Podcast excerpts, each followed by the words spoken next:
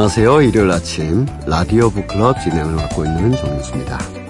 어린 시절 많이 생각하게 하는 그런 5월이었습니다. 그때는 정말 호기심, 감탄, 굉장히 가득한 그런 세상이 신비로웠죠. 그러나 점점 나이가 들다 보면 세상의 물리적인 이치도 알게 되고 인간 사이에서 벌어지는 많은 일들에 시달리다 보면 그 어린 시절의 호기심이나 세상에 대한 풍경에 대한 그런 감탄들 다 사라지게. 아마 저도 그랬고 많은 청취자분들도 어린 시절의 그 순수했던 동경의 순간으로만 돌아간다면 다시 이 세상이 그토록 풍요로운 상상의 세계였다는 것을 경탄을 금치 못하면서 다시 느끼게 될 것 같은데요. 어, 예전에 그 영화 일 포스티노라는 영화에서 노벨 문학상을 수상한 칠레 시인이자 정치가였던 예, 파블로 네루다 이야기가 나왔었죠. 그 파블로 네루다도 어, 이른의 나이에 죽음을 앞두고 마지막 시집으로 질문의 책이라는 것을 낸 적이 있습니다. 이 노벨 문학상까지 탄 사람이 뭘 몰라서 이런 질문의 책을 낸 건 아니죠. 그러나 한번 생각해보자라는 거겠죠. 연기와 구름은 어떻게 이야기를 할까? 고양이는 얼마나 많은 질문을 가지고 있을까? 콜럼버스는 왜 스페인은 발견하지 못했을까? 아메리카는 발견했으면서 등등의 많은 역설의 질문들 우리는 혹시 잊고 지내는지 아닌지 모르겠습니다. 그럴 때 시인이 필요합니다. 어, 시인들은 우리가 잠시 잊었던 일상의 의미들, 풍경의 의미들을 되새겨 주는데요. 오늘 잠시 후에 우리의 일상의 의미와 풍경의 의미를 되살려주는 시인 한 분을 모시고 많은 이야기 나눠보도록 하겠습니다. 그리고 테마가 있는 책방 5월 가족을 주제로 여러 책을 만나보고 있는데요. 오늘은 김혜란 소설가의 달려라 아비라는 책 이야기 나누도록 하겠습니다. 잠시 광고 듣고 돌아오겠습니다.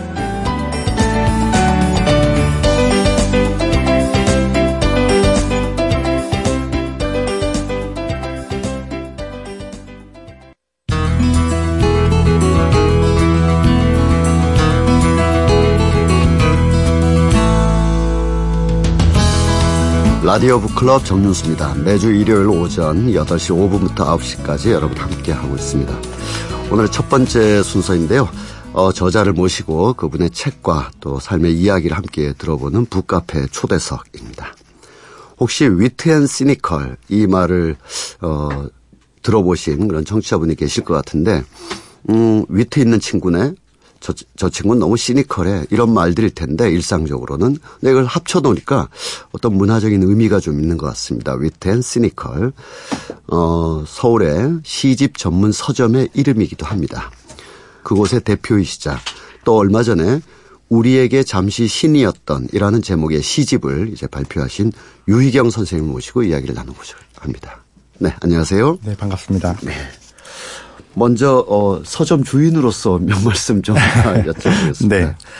그 제목이 좀 남달랐어요. 네. 어, 굉장히 21세기적인 느낌도 있으면서 또한 19세기 어디 파리, 몽파르나스, 몽파르나스 이런 데 네. 있을 법한 그런 것 같기도 한데 사실 위트라는 거하고 유머는 좀 다르지 않습니까? 위트라는 게 훨씬 그렇죠. 더 예. 어, 어떤 창의적인 네. 아주 그 놀라운 이런 네. 걸 동반하고 있는 거죠. 네, 좀 뭔가 지적인 느낌이 좀 더 있어야지 네, 세상 네. 어떤 내용을 들여다 볼 줄 알아야 위트라는 게 가능한 것 같아요. 네. 또 시니컬도 우리는 보통 뭐 냉소적이다 저 사람들 저래 이렇게 하는데 실은 뭐랄까 시니코스 그러니까 아주 삶을 깊게 관조하면서 네. 무위의 어떤 즐거움을 찾는다 이렇게까지 우리가 볼 수 있는 거죠. 너무 멋있게 봐주셔서 감사합니다. 어, 예. 앞으로는 그렇게 이야기를 하는 게 좋을 것 같아요. 아니요, 제가 이렇게 선생님 모시면서 어 정말 우리 시대의 어떤 문화적인 어떤 의미에서는 하나의 살롱 문화 정도를 넘어서서 문화적인 무슨 공간, 어, 공간의 어떤 운동 이런 것까지 상상했었거든요. 어, 사실 살롱에 대한 어떤 음. 로망 같은 건 좀 있고요. 그리고 좀 남달라지고도 싶었어요. 그러니까 음.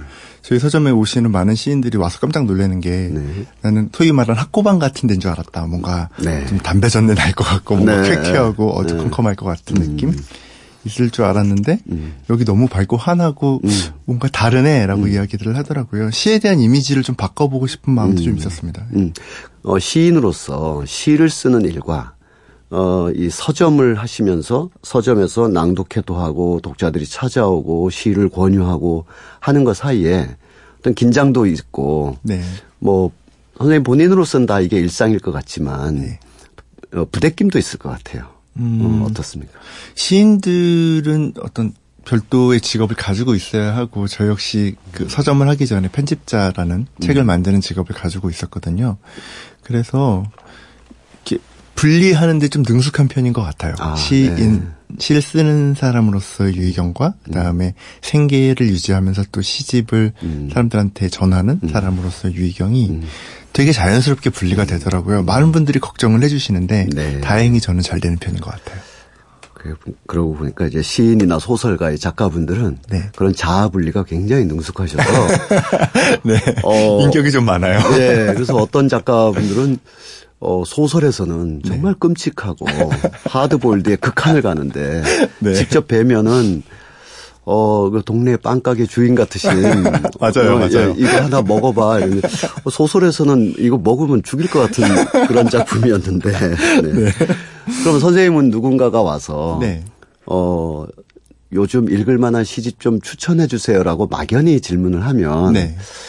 은근슬쩍. 네. 이렇게 아, 최근에 그 유희경이라고 좋은 시집이 나왔는데 네. 한번 보 이렇게 하십니까? 아니면 다른 시 요즘은 어떤 걸 좀 추천하시나요?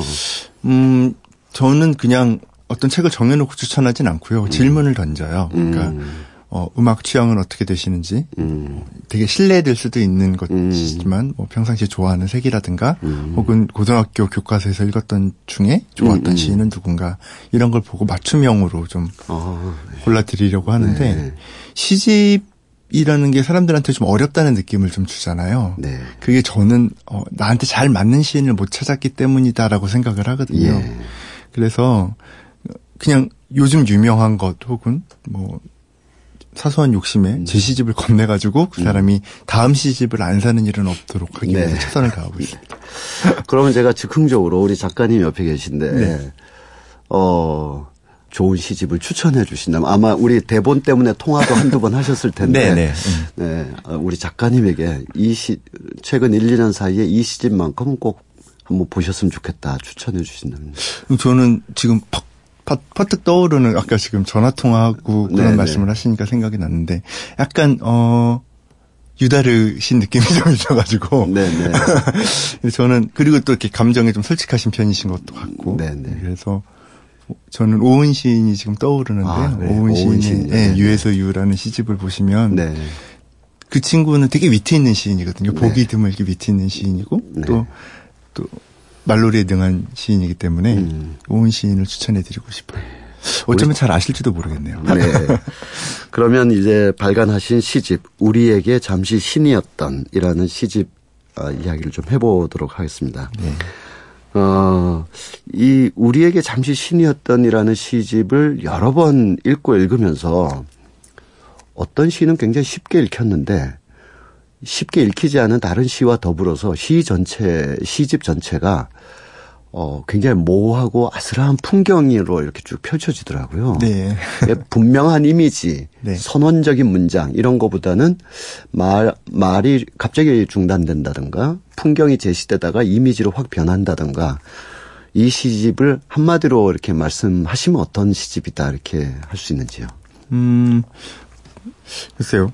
그, 저한테는 세상이 약간 음. 물 속에서 보이는 어떤 음. 풍경 같이 느껴질 때가 있어요. 네. 그러니까 아주 뚜렷하게 모든 것이 명확하고 뚜렷하기보다 음. 흐릿하고 분명히 거기 아 거기 분명히 있는데 네. 흐릿하거나 음. 혹은 어 다른 형식으로 보인다고 할까요? 네, 네. 그게 요즘은 특히 그런 생각이 많이 들더라고요. 사람마다 똑같은 사물을 똑같이 않게 보고 있다라는 생각들. 그렇죠. 예. 사회 현상이나 정치 문제도 그렇잖아요. 네. 똑같은 사건을 두고도 서로 의견이 음. 너무 많이 갈려서 음. 도대체 상대방을 이해할 수 없는 어떤 지경? 음. 저는 그런 것들을 좀 더 내세우고 싶었어요. 제가 음. 생각하고 제가 보고 있는 것들을 음. 제 방식으로 끌어오는 것이 어떤 것인가에 대한 고민이 음. 유독 많이 들어간 시집인 것 같아요. 네. 저는 어렸을 때 초등학교 5, 6학년 때 축구 같은 걸 하고 하루 종일 놀다 보면 네. 요즘 같으면 한 7시 반에서 한 8시 사이에 흔히 개와 늑대의 시간이라고 하는 네. 순간적으로 이렇게 갑자기 사위가 싹 어두워지면서 네. 공이 보일락 말락하고 네. 그래서 그 자리에 잠시 멈출 때가 그때도 많았습니다. 멈춰서 갑자기 어둠이 밀려오는 운동장 같은 데서 일종의 비애나 약간 스산함을 느낀 적이 많았었는데 제가 선생님의 시를 한마디로 개념화한다면 네. 시를 개념한다는 게 굉장히 위험하지만 네. 우리 일상과 풍경 속에서 문득 신비로운 어떤 것이 느껴지는 순간을 포착한 에피파니의 시집이다. 이렇게 봐도 되겠는지요? 아, 감사합니다. 저는 완전 동의할 수 있고 그 전에 기영도가 주로 이야기하는 푸른 저녁 이라고 하는 그러니까 저도 같은 순간에 대한 경험이 있는데 네. 저는 골목에서 자랐거든요. 네. 언제나 골목에서 자랐고 그 골목이 순식간에 파래지는 순간들이 있어요. 아주 짧게. 네. 그게 이제 개화 늑대의 시간 음. 이쯤이 될 텐데 네. 해가 완전히 접은 건 아니지만 있지도 않은 상태. 네. 그 순간에 모든 것이 푸르게 물들고 그리고 어린 나이임에도 불구하고 어떤 회한 같은 것들을 느끼게 되더라고요. 그럴 때 있죠. 저는 그게 꼭 어떤 오래 산 사람의 전유가 아니라 음. 뭔가 인간이 가지고 있는 기본적인 향수 같은 게 있는 것 같아요. 네. 그런 향수는 제가 시를 쓸 때 있어서 가장 중요한 화두라고 음. 생각합니다. 시간 향수라는 건 시간성을 내재하고 있잖아요. 공간도 마찬가지고요. 네. 그게 저한테는 되게 중요한. 음. 네. 이 시집은 전체적으로 한 세 묶음 이걸 1부, 2부, 3부라고 해야 될지 아니면 1, 2, 3이라고 돼 있어서 일단 그렇게 네. 봤습니다만 어, 세 묶음으로 되어 있는데 각 묶음마다 동일한 제목의 시가 맨 앞에 우선 나오게 됩니다. 그게 네. 이제 표제 시이기도 하고 네. 우리에게 잠시 신이었던. 네. 그래서 어, 맨 처음에는 이제 어, 어떤 인칭이 나타날 때 그 순간을 어둠이라고 말할 수 있다면 그 어둠을 모래에 비유할 수 있다면 뭐 이렇게 시작하는 우리에게 잠시 신이었던 이게 먼저 일부의 맨 앞에 이렇게 네. 나오고 또 2부의 맨 앞에서도 어 조금은 좀 더 실험적인 무너진다. 어, 덮은 것은 단 하나의 음악처럼 무너진다. 이렇게 중간에 나오는 걸로 되어 있다가 마지막 3부에서는 또 역시 동일한 제목의 우리에게 어, 잠시 신이었던인데 여기서는 약간 변화를 주셨어요. 네. 우리에게 잠시 하고 콤마 쉼표를 한 다음에 신이었던 것들 이렇게 이제 음, 하셨는데 각각의 어, 묶음마다 맨 앞에 이렇게 한 배치는 어떤 의미이신지 네. 궁금합니다. 어, 제가 말하고 싶었던 거는 모든 순간에 꼭 종교적인 의미가 아니고요. 네. 어, 불교적 의미로 느껴질 수도 있겠지만 모든 순간들이 신이 되어주는 음. 거라고 생각을 하거든요. 특히 작은 것들에 네. 대해서 이야기를 해주고 싶었고 그러려면 이 안에 담겨 있는 것들을 사람들이 읽어갈 때그 네. 그 키워드를 잊지 않길 바랬어요. 네, 네, 우리에게 네. 잠시 신이었던 것들이 음. 어떤 것들이 있는지에 대해서 음. 또 잠시라고 붙인 것도 저한테 되게 중요한 의미가 있는데 오래 신인 것은 없는 것 같아요. 음. 아주 순간 나를 구원하고 음. 순간 나의 운명을 결정짓고 음. 순간 어떤 것들을 음. 펼쳐주고 덮어주는 그런 것들이 음. 매 순간순간에 잠시 잠시 있다고 생각을 하거든요. 네.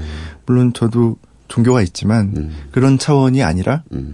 이 세상 내가 이 세상에 몇 페이지를 살아가는 동안 얻을 수 있는 것들이 그런 것이 전부가 아닐까 라는 음. 생각을 했고요. 음. 그래서 환기를 좀 시켜주고 싶은 마음이 음. 있었고 그 다음에 마지막에 겉들이라고 붙여준 것은 그래 또 하나의 책이기 때문에 어떤 방점을 또 찍어주고 싶은 마음도 있었어요. 네. 네. 저는 특정한 종교의 그 절대자인 신이 네. 다른 모습으로 우리에게 잠시 나타난다 이렇게 봤었는데 그것과는 좀 다른 것이거든요. 뭐 아주 없다고 할 수 없는 게 음. 이제 신자 저도 음. 이제 음. 신을 믿는 사람이다 보니까 음. 그런 것을 의식을 안 할 수가 음. 없었어요. 이거를 음. 어 천주교 신자인데요. 이제 네네. 이걸 저희 음. 성당에 주임 신부님께 드리면서 음. 제목을 감추고 드렸어요. 아. 왠지 보시면 뭐라고 하실 것 같아서. 근데 아직 아무 말씀도 안 하시더라고요. 성당이나 자주 나와. 곧, 곧 너 냉담자야 이럴까봐. 아, 네. 네. 그런가 보네요. 네. 예전에 90년대 그 폴란드 영화 감독 중에 키앱슬롭스키라는 영화 아, 감독의 네. 10개라는 시리즈가 있었잖아요. 네. 그걸 이렇게 보다 보면 꼭 그 말 없이 어떤 중년 사내 하나가 이 내러티브 속에 나와서 길거리를 걷는다든지 어. 대학 강의실에 멍하니 앉아 있는다든지 근데 이 사람은 이야기에 전혀 개입하지 않아요. 어. 그래서 나중에 이제 비평가들이 물어봤죠. 그 존재는 누구냐. 총 10편의 그 시리즈라 다 더하면 어 600분짜리의 그 이야기 속에서 왜 그 사람은 아무 말도 없이 나타나느냐. 그 혹시 신이냐. 우리 우리 곁에 갑자기 온 음.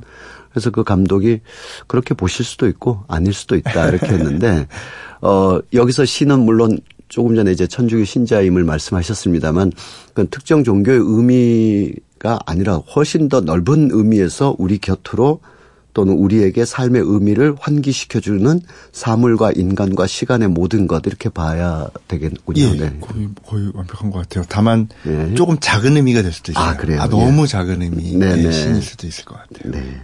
그러면 이 시집 중에서 선생님 한 편만 네. 좀 읽어주시면 우리 청취자분들이 음 그런가 보다 이렇게 이해, 이해하실 것 같아요. 한편 네. 그 골라서 읽어주신다면요. 네. 네. 음 작은 일들이라는 음. 시예요. 네. 이 시가 어 저한테 되게 어떤 기점을 마련했던 것 같은데 네. 작다라는 것을 본격적으로 생각하기 음. 시작했어요. 음. 제가 살고 있는 세, 제가 되게 작은 서점에 앉아 있다 보니까 세계가 좀 작아지고 그게 나한테 되게 안 좋은 거 아닐까라는 걱정을 하던 시기였는데 음.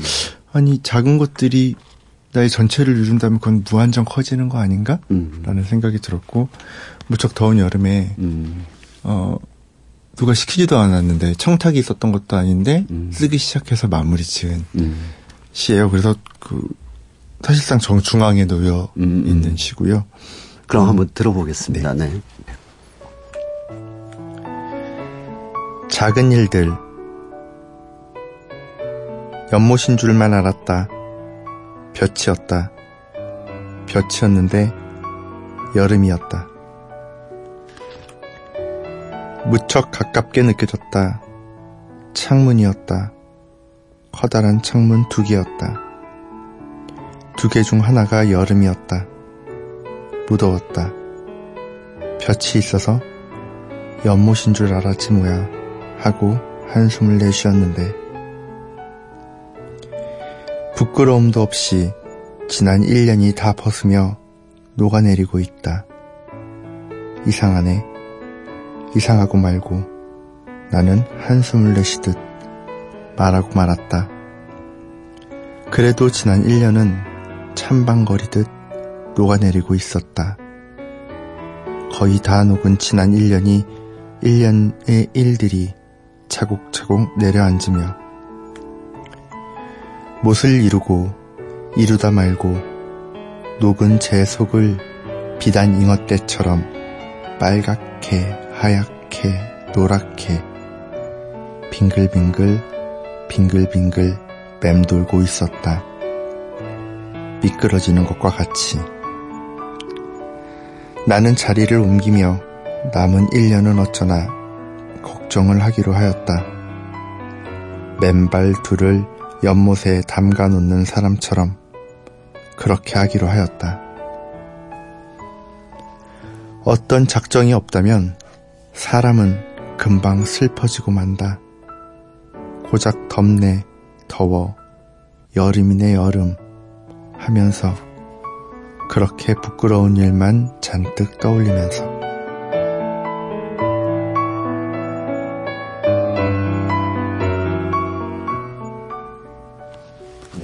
맞습니다. 네. 곧 여름인데 어, 꼭 계절 감각을 우리가 의식하면서 듣거나 읽을 필요는 없지만 여름에 어느 나른하면서도 긴장돼 있는 어느 한 순간이 좀 이렇게 연상이 되네요. 네. 네. 감사합니다. 어, 한편 독립 서점을 운영하는 게 이토록 힘들구나 이런 생각도 좀. 네, 정답입니다. 네. 하루 종일 걱정만 하고 있어요. 네. 오늘 시인 유희경 선생님과 함께 시집 이야기 또 서점 이야기 나누고 있습니다. 광고 듣고 돌아오겠습니다. 사실 고약한 독자들 중에 하나가 저 같은 뭐 얼치기 비평가들인데 이게 그 시집을 보거나 읽으면서 한 작가의 작품 안에 어떤 시원과 젖줄이 흘러들었을까 이런 걸 이제 보게 되는 수가 있어요. 아, 그래서 네.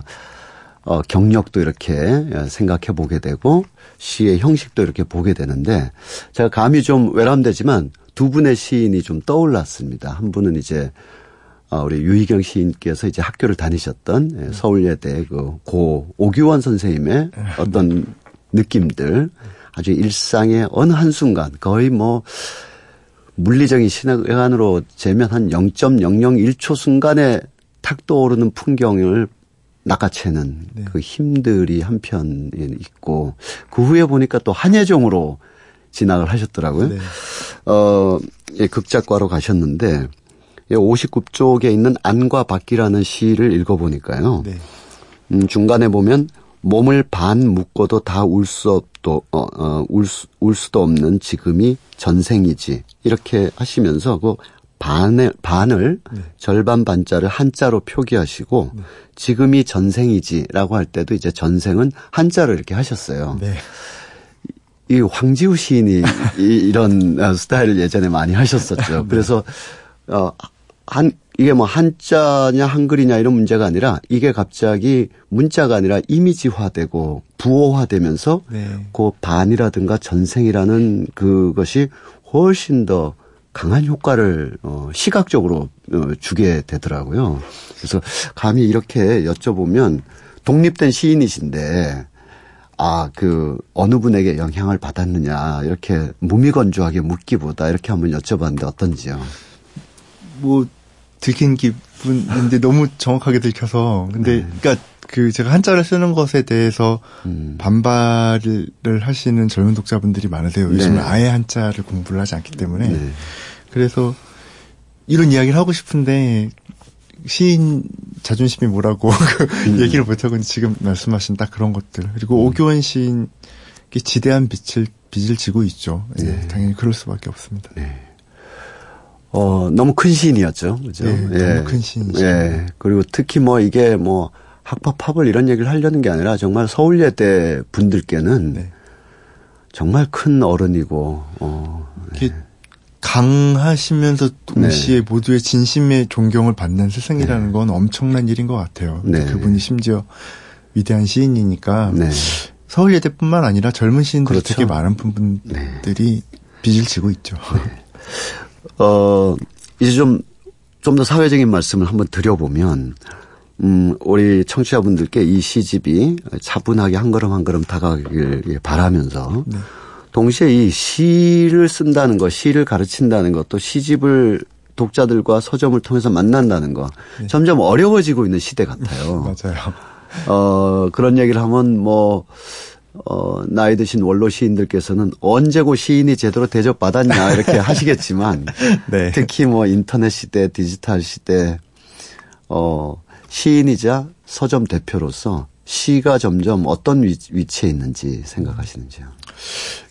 요즘은 20대, 30대 분들에게 좀 많이 주목을 받고 있어요. 네. 그러니까 시집 서점이 살아남을 수 있다는 것은 어쩌면 요즘 실 읽는 독자분들이 있다는 것을 반증하는 것이기도 음. 하거든요. 네.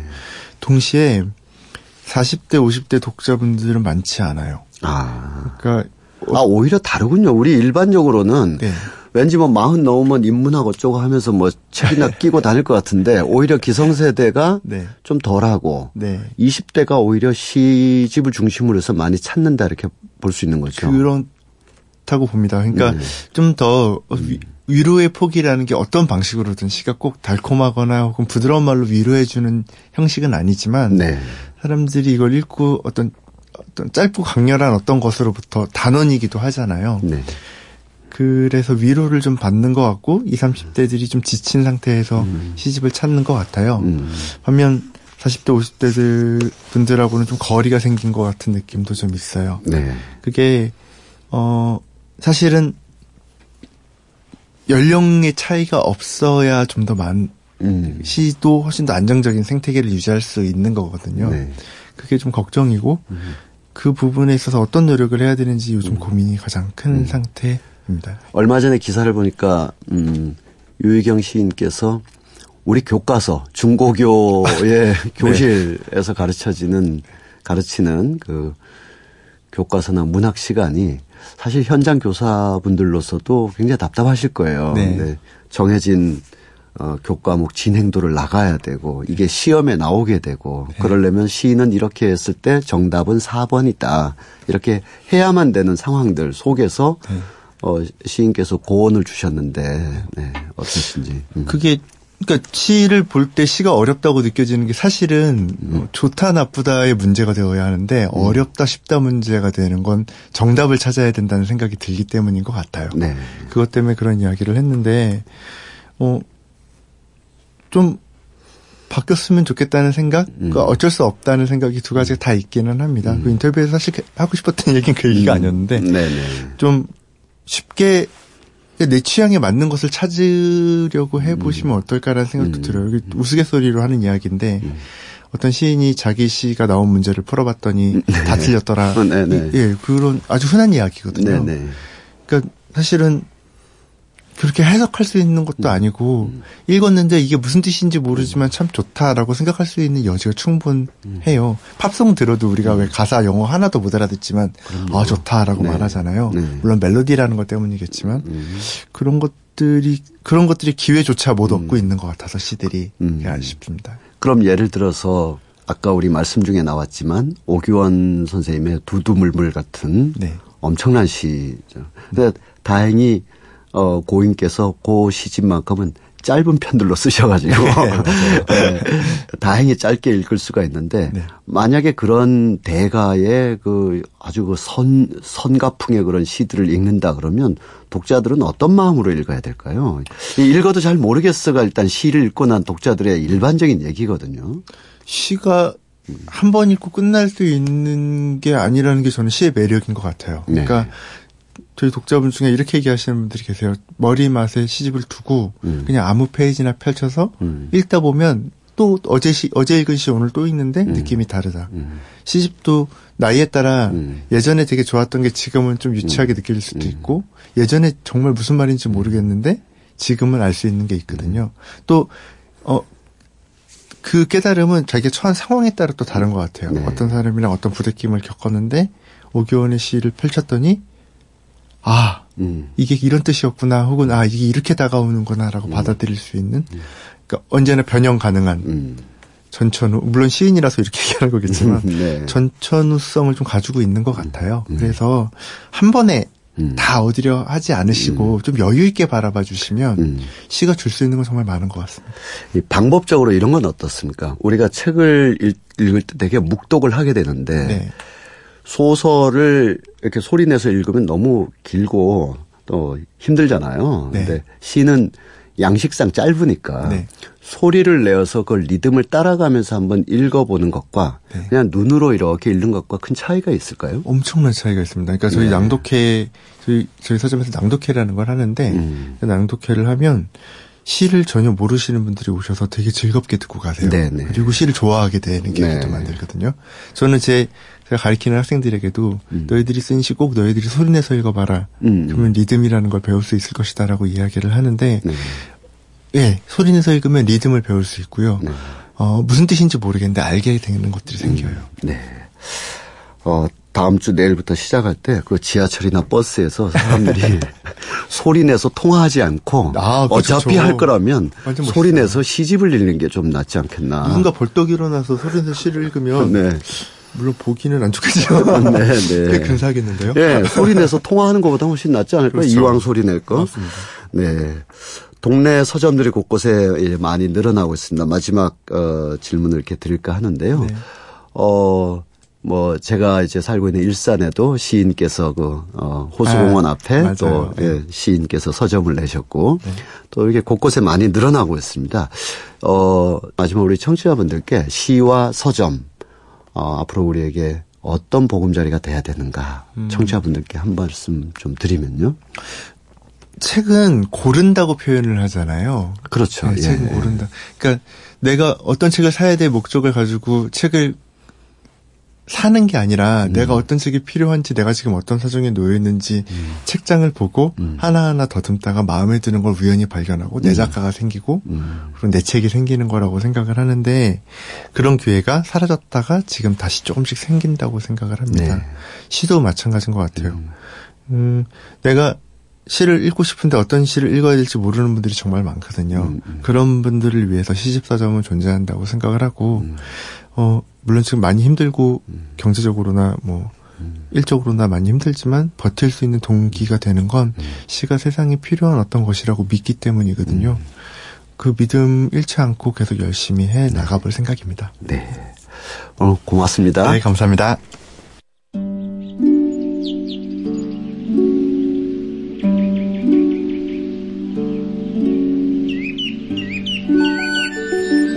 소리나는 책 라디오 북클럽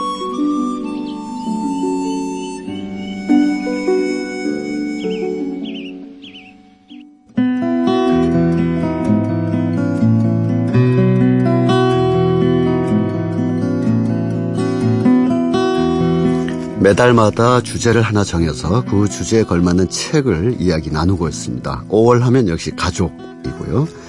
가족 이야기를 다룬 책, 앞서서 박완서, 권정생 이런 선생님들 책을 살펴봤습니다.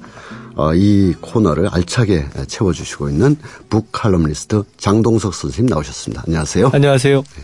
우리 지난번에 그 아, 권정생 선생님 말씀을 나눴었는데 네. 며칠 전에 신문에 보니까 아, 추도식이 그렇죠. 아주 엄수돼서 그 공간에 꽤 많은 분들이 다 찾아오셔가지고 음. 음. 또 이제 권정생 선생님의 삶을 기억하는 아주 어, 저희가 좀 일조한 듯한 느낌도 좀 가지면서 네, 네, 네, 좋았습니다. 음, 늘 이렇게 우리 기억을 환기시켜서 어, 좋은데요.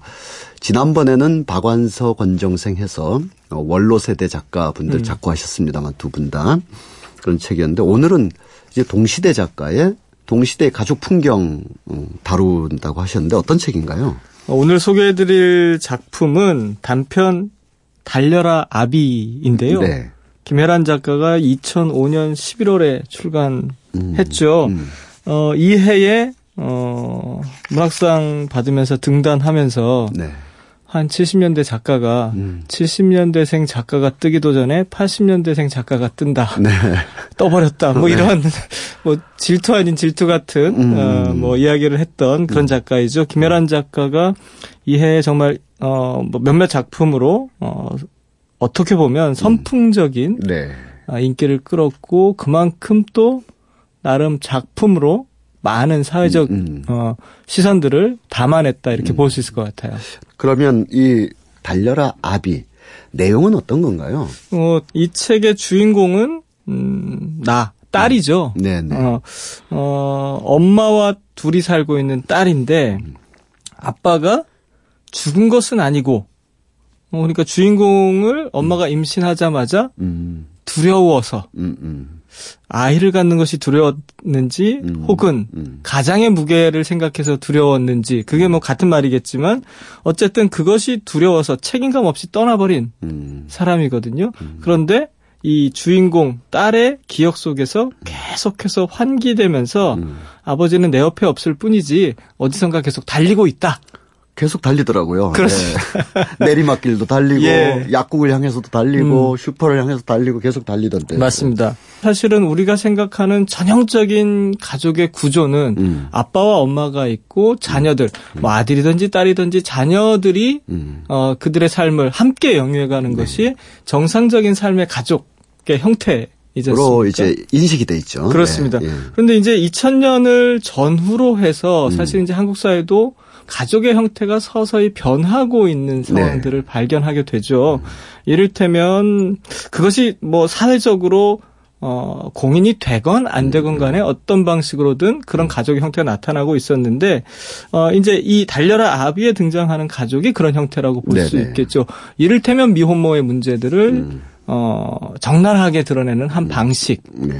음, 그런 와중에 어, 엄마로 대표되는 사람들, 사회적 약자라고 우리가 늘 생각했던 음, 음. 사람들이지만 이 작품에서는 엄마는 그렇지 않고 택시 운전을 하면서 어, 가족을, 네. 딸을 아주 건강하게 키워내는 음, 음. 그런 이제 엄마로 등장하죠. 반면에 달리고 있는 아빠는, 네. 아버지는, 음, 어디선가 달리고는 있지만 무능함의 전형적인 음, 네. 모습. 그러니까 어떻게 보면 이 작품은 애초부터 남성성이라든가 여성성 음. 혹은 부성이라든가 모성의 개념들을 음. 완전히 부수고 시작하는 작품이라고 볼 수 있을 것 네, 같아요.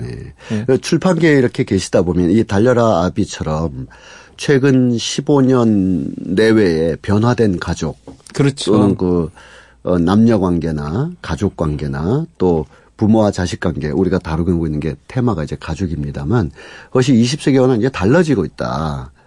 그래서 이러이러한 방식으로 새, 새로운 인식을 해야 된다. 이런 어떤 이슈나 책들이 좀 많이 나오고 있는 편인가요? 2010년을 기준으로 이제 음. 변화된 가족에 대한 책들이 사실은 입문서에서도 많이 등장했고 네.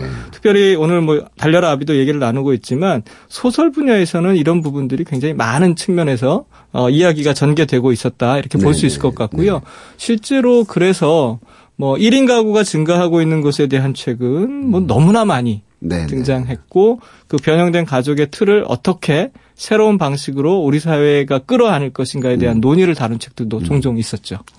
그 풍경도 많이 변한 것 같아요. 아까 말씀하신 것처럼 2010년 고 전후 또는 고 전에는 명절에 가족들이 모이면 시집 언제 가니 뭐 등등 이런 얘기를 어 하는 하, 해서는 안 되지만 그래도 하는 사람들이 있고 또 하면 불편해하고 하는 정도였는데 음. 그로부터 한 10년 가까이 흘렀단 말이에요. 네. 지금 거의 안 하게 됐어요. 그렇죠. 그리고 어 이것이 이제 양적인 어떤 그, 그 성장이랄까요? 확대도 있지만 인식의 변화도 이렇게 있는 거라서 우리 7, 80년대의 포스터나 이런 데서 보면 이렇게 이런 것이 정상 가족이다라고 그렇죠. 하는 그 이미지나 그 이미지가 보여주는 가족 구성의 관계가 어 지금은 많이 변화했기 때문에 그 변화를 반영한 책과 소설들이 나올 수밖에 없겠죠. 그렇죠. 실제로 뭐 예전에 무슨 산하제한 포스터 같은 거에 보면 네. 돌만 나와 잘 기르자 뭐 이런 네. 식의 이제 이야기들이 계속해서 음. 어, 우리 사회를 짓누르고 있었는데 음. 이를테면 2000년이 꼭 기점은 아니겠지만 그 네. 어감부터 변하기 시작한 사회적인 어떤 음. 통념들이 음. 실제로 어, 우리 사회의 어떤 하나의 그 공감대를 음. 형성하고 있다. 음. 자연스럽게 그러면 소설에도 반영이 될 것이고 뭐 영화에도 반영될 것이고 다양한 문화 채널을 통해서 네. 사실은 그 반영된 이야기들이 전개되고 있다고 음. 봐야겠죠. 갑자기 생각나는 영화가 있네요. 그, 그 말씀하신 그 무렵에 어, 가족의 탄생이라는 그 그렇죠. 김태형 감독의 영화를 보면 우리가 생각하는 가족과는 전혀 다른 가족들이 음. 막 형성되는 거지 않습니까? 맞습니다. 네. 그러면 이 달려라 아비라는 이 단편이 수록된 전체 책에서도 나머지 작품들도 그와 같은 어, 주제 의식이 드러나 있다 이렇게 봐야 되거든요. 실제로 김혜란의 작품들은 뭐 이 달려라 아비에 속해 있는 작품들 외에도 음. 뭐 최근에 출간되었던 바깥은 여름 같은 작품에도 보면 네. 대부분 어떤 방식으로든 사회 의제에 대해서 음. 작가적 소신들 젊은 작가이긴 하지만 음. 어디까지 젊은 작가이고 나이든 작가로 네네. 판단해야 될지 모르겠지만 네네. 어쨌든 젊은 작가로서 가지고 있는 날카로운 시선들을 계속 어, 집요하게 음. 찾아가고 있다.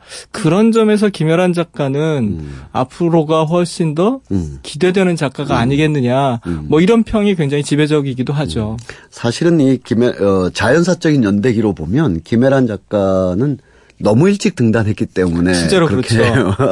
20대 초반에 등장했기 예. 때문에 뭐 작가 작품 활동 또 등단 이후 활동 10년 이상씩 쭉 되면 어 상당히 이제 이렇게 중견까지는 아니더라도 음. 어, 신예 작가 이런 얘기는 안 듣는데 아직도 30대 그렇습니다. 어, 중반에서 이제 활동하고 계시니까요. 네.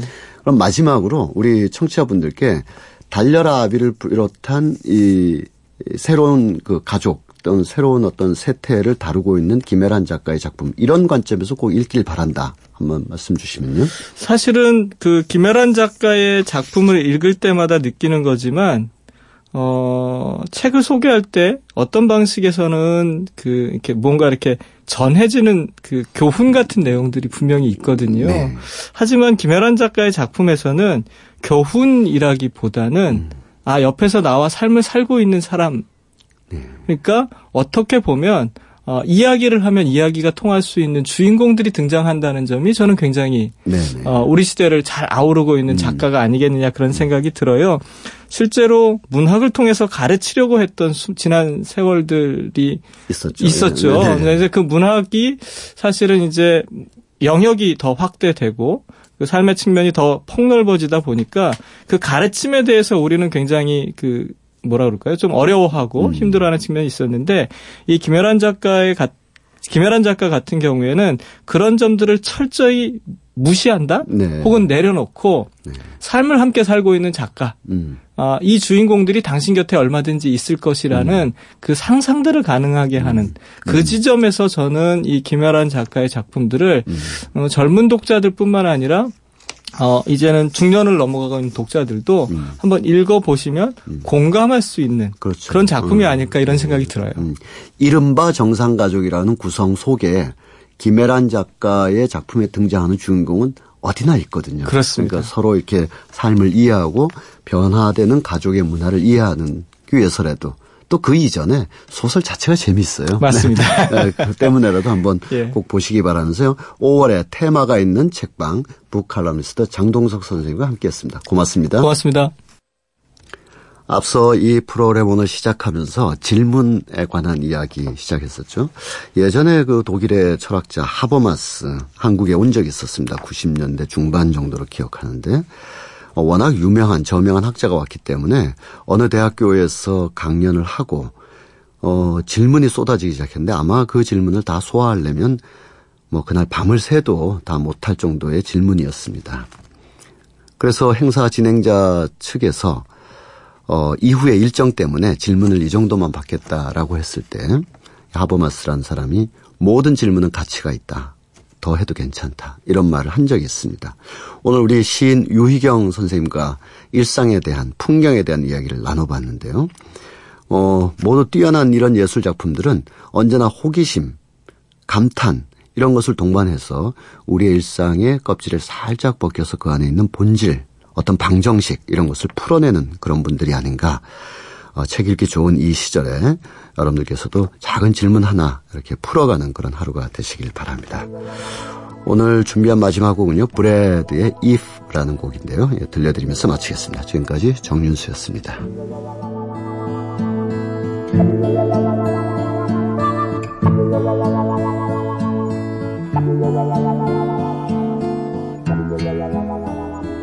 If a picture paints a thousand words, then why can't I paint you? The words will never show.